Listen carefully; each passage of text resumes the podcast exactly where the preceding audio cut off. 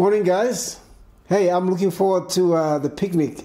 It's been a long time since I've seen you guys all, but yeah, but great. Thank God that yeah we can we can come and meet again. It's gonna be great. Let's have fun, eh? But now, let's get the spiritual food before our physical food. But before that, let's uh, let's just uh, prepare our hearts in, in prayer. Let's pray. Father, in Jesus' name, we thank you, Lord. Thank you for for uh, you know having us as your people. We thank you for the family of God. Thank you for your people, Lord. And uh, as we approach your word, we, I ask, Father, that you will pour out your spirit and reveal your will, all that you are, your character to us, because we want to walk in your truth. Thank you, Jesus. Bless your people. In Jesus' name. Well, I uh, that was great last week. I spoke about you know her being tired and however she how she managed to rely on the word of God and, and push through and uh, in the midst of tiredness and uh, it was fantastic. Well, this morning I want to just continue on on the same sort of feel and uh,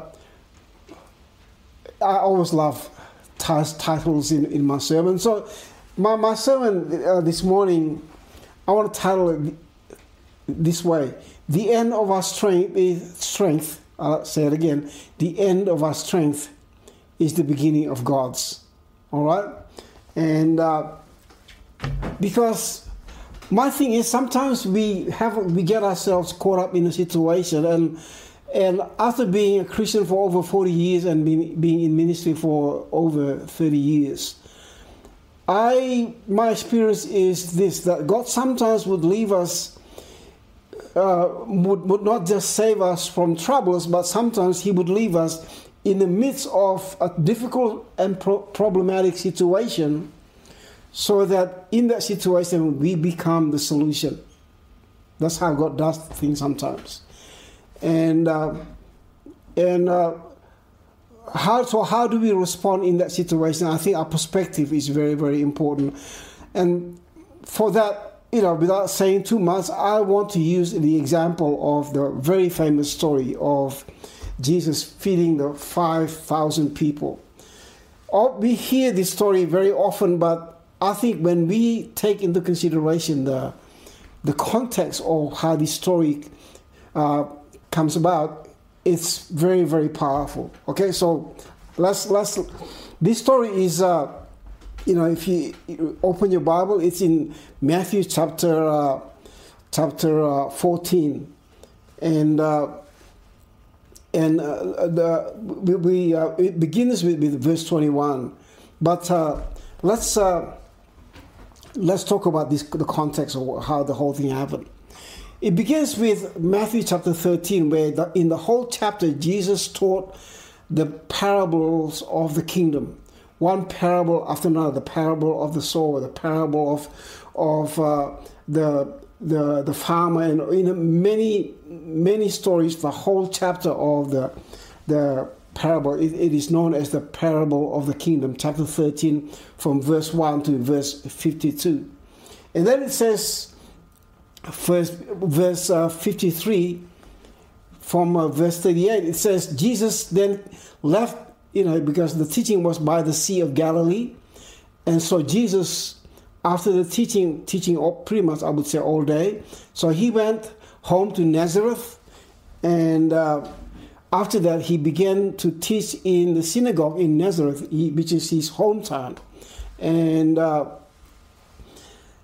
and if you read that story in the when, when he taught in the synagogue, the Bible says that the response of his people in his in his hometown wasn't that good. It says, you know, they started questioning him. While on the one hand, they like, wow, look at the wisdom, look at the knowledge he has, and then they said, isn't this the son of the carpenter, and his mother is here with us.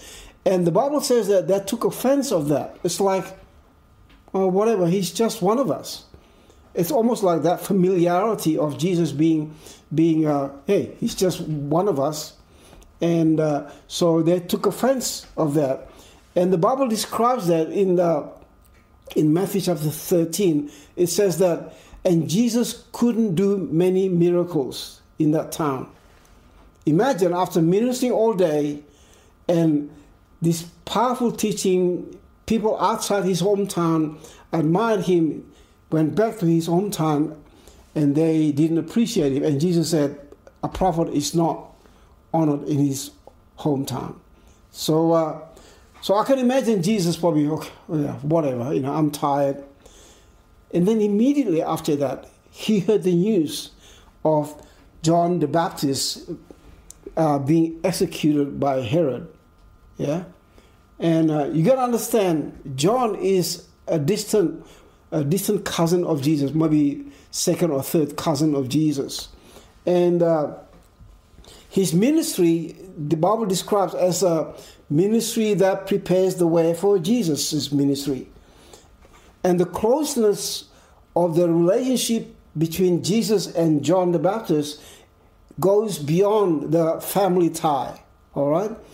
Because there's a strong spiritual bond and bond in the spirit, literally. I'll give you some, some examples. And, uh, and that is when the Bible describes that John, while he was in his mother's womb, leapt at the presence of Jesus, who was in his mother's womb also, Mary.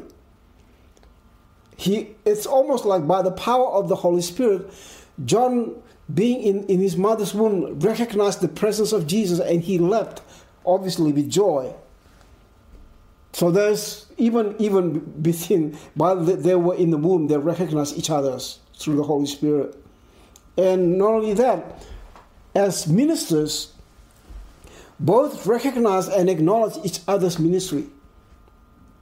And this is what John said about the ministry of Jesus in John chapter 1. This is John Gospel, so a different John, where, where John the, the, Baptist, uh, the Baptist described Jesus' ministry. He said, Jesus uh, about Jesus, he said, He who comes after me is greater than me, for he was before me or ranks above me.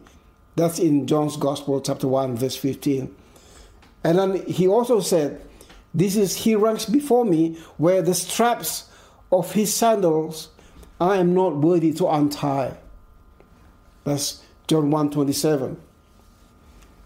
And his statement, as recorded by Luke chapter 3, verse 16, he said, Listen, I baptize you with water, but he who comes after me will baptize you with fire. Wow. So John the Baptist recognized and really acknowledged the ministry of Jesus. And Jesus, on the other hand, also recognized the ministry of John the Baptist. Because in Matthew chapter 11, verse 11, Jesus said about the ministry of or just about John the Baptist, he said, Truly I say to you, among those born of women, there has not arisen, you know, one that is greater than John the Baptist. Powerful. He is more than a prophet, as a matter of fact, Jesus said. He's more than a prophet. So, with that background, all right, let's let's let's see this story. Can, can you imagine? So, so number one, the, the setting of the, the this this uh, feeding of the five thousand men. Jesus tired, and uh, he, uh, you know, his home, you know, people in his hometown did not believe in him, couldn't do many miracles, and then immediately after that, he received news about the beheading of John the Baptist, one who's very close to him ministerially, spiritually, and uh, with the family ties, all that. Now, so in Matthew chapter 14 describes here, Matthew 14 verse 13, it says, Now when Jesus heard about this execution of John the Baptist, it says there, he withdrew from there in a boat to a desolate place by himself. I can imagine Jesus after ministering all day and then get the bad news, it's like, maybe it's time for me to just, just be by myself, maybe just to be with my father. I need to be alone. and uh, he went to a desolate place, as John 14, verse 13 says. But in verse 14 in that chapter, it says, But when when he went ashore, he saw a great crowd because the crowd heard of it. They heard about Jesus going to a desolate place. So when he went ashore, he saw a great crowd. Imagine, okay, so let's look at the setting here. I've been teaching all day, great, and then it's almost like the anti-climatic sort of uh, thing that I experienced with my own people, and then he, my cousin just was slaughtered by this this evil king Herod. I want to be alone, and just when I think I can be alone, the crowd came. If that was me, I probably would scream at the crowd, guys, give me a break. I need a time alone. It's like, you know, my wounded spirit. I am wounded. Let me just be by myself and eat some worms, whatever. I want to be alone. But the Bible says, says this. It says, when he saw the crowd, he had compassion on them and healed their sick. Isn't that amazing? It's almost uh, like I can see that how compassion, if we are consumed by compassion, it can override our own negative feelings, whatever we feel despondent or whatever. It's like the love for people, because it is the love of God, can override our own personal situation. So they came, they all came to him, all this crowd. But then there's a problem, another problem. The Bible says it's getting dark and there's no food. Lots of people there, and the Bible describes it as 5,000 men, not including women and children. So there could be, I could say safely say, maybe 10,000 people yeah? So it's getting dark in the desert place. There's a problem and there's no food. So what's the solution here? You have the compassion, but you need a solution also. So here's the disciple solution. Their solution is they said to Jesus, send the people out to the other areas and let them get some food. So that's the solution. What was Jesus' solution in that story? Jesus said to them, What have you got? and they said, Five loaves and two fish.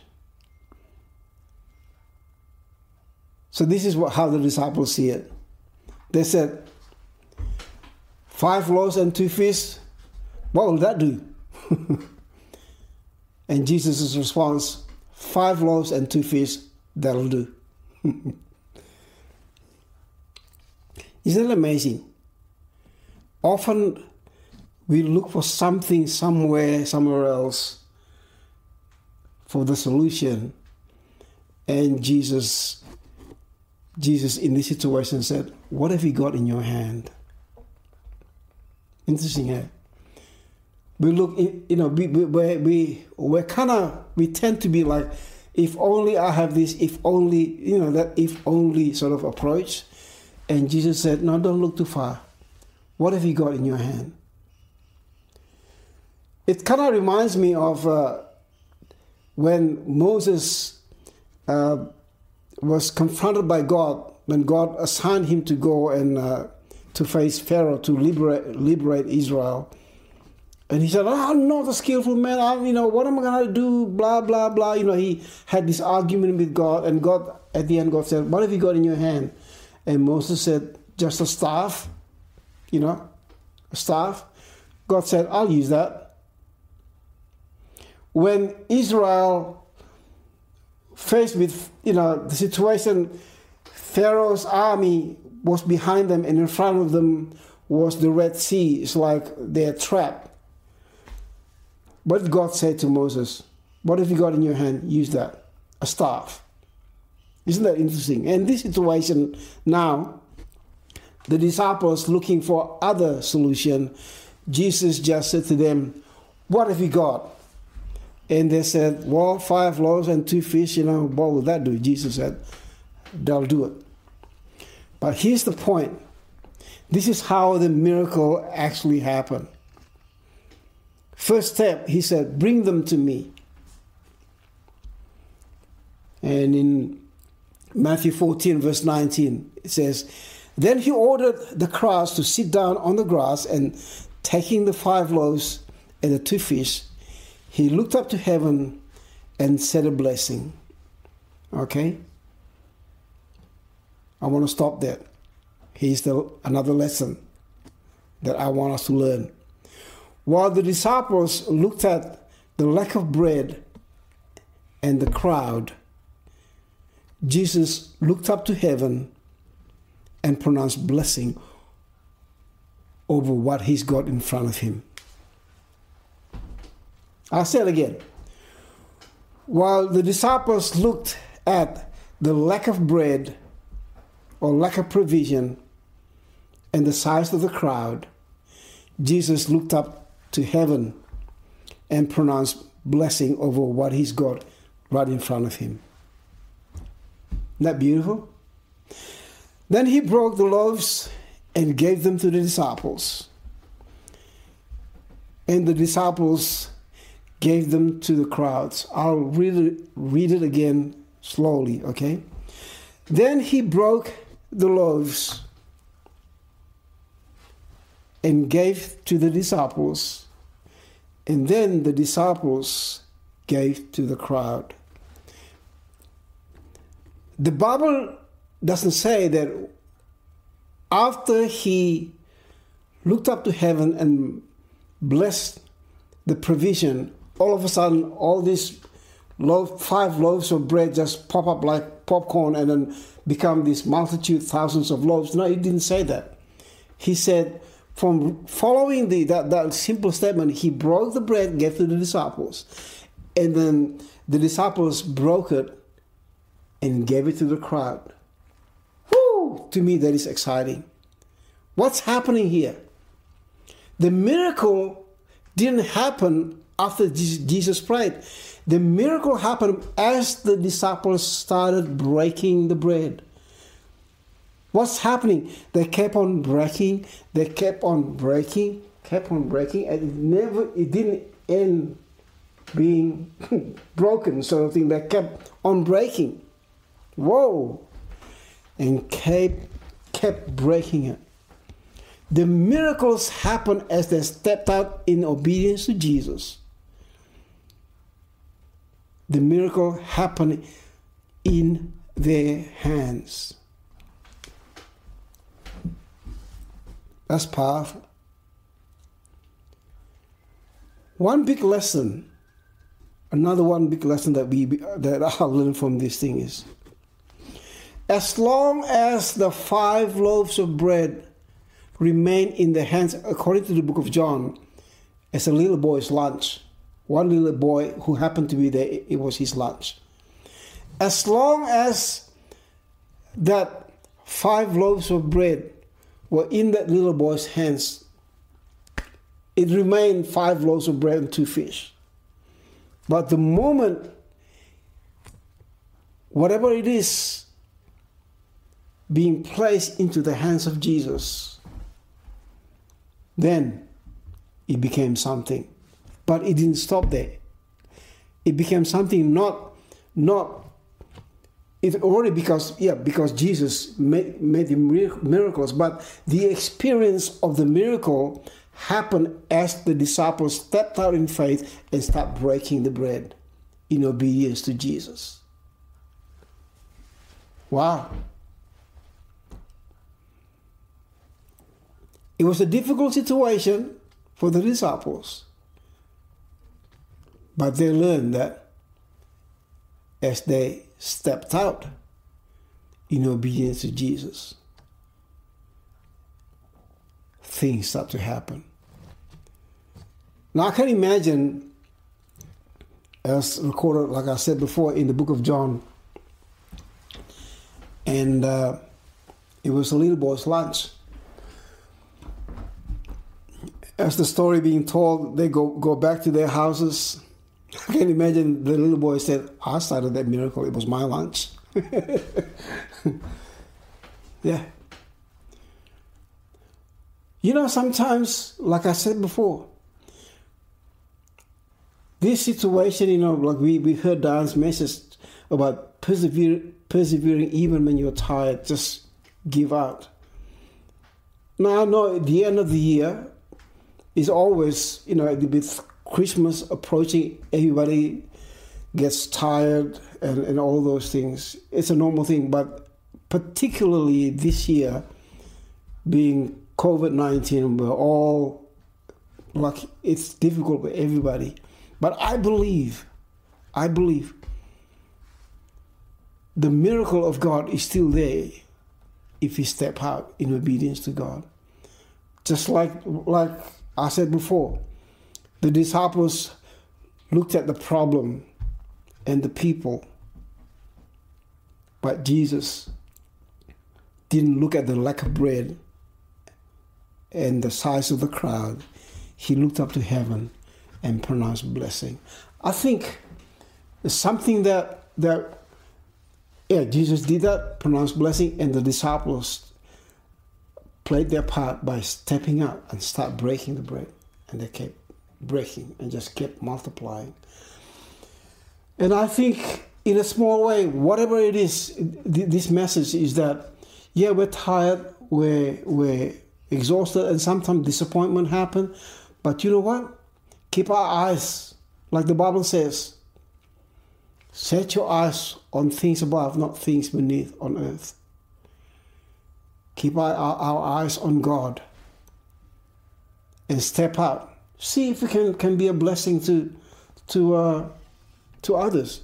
You know, in this season of lockdown, I've never seen generosity in, in, in, in Melbourne life like we have thousands of dollars coming through because we stepped out and we launched into this hardship fund. One of the examples, hardship fund, where we have to, we, we just kept helping people because we didn't look at the, oh, the government is making a bad decision, or the government doing all this stuff and it's all difficult, blah, blah, blah. No, no, no, no. We are God's people. We look up to heaven and we see the needs of the people and as a church, we decided no, we're going to meet the needs of the people, not with our own strength, but with God's strength. And man, thousands of dollars coming to, to our account for hardship. And we help the people. And I believe it can happen in your personal life too. Just look out. And whatever you have in your hand, don't say if only if only this, if only that. No, no, no, no. What the, the, the, the question I'm hearing the Holy Spirit say is Jesus say, What if he got there? I can use that. Let's pray. Father, yes, Lord, we are excited. We are your people. It doesn't matter what the situation is.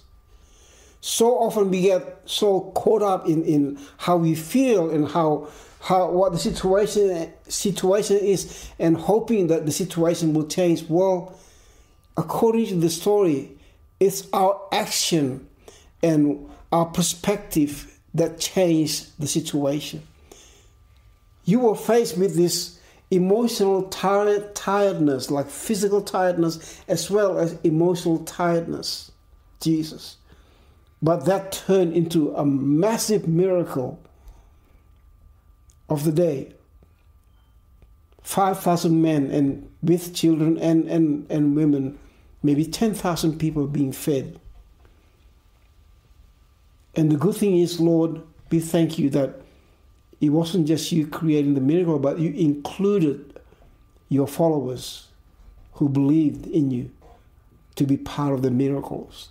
So, Father, we want to be part of what you're doing in this world even now, Lord. It's approaching Christmas. Just speak to your people, to us all, all of us, Father, how we can be a blessing to other people around us, Lord, and that we will be moved by compassion. Bless your people, Lord. Maybe people who are sick. There are some of us who are sick or financial needs, Lord. I pray that the Holy Spirit will move in our hearts to every individual to reach out to the people around us, whether through prayer or meeting other needs, Lord. Whatever it is, Lord. You are a God of miracles. And in the midst of situation, difficult situation, you want us to be the solution in that situation. Bless your people, Lord, in Jesus' name. Amen.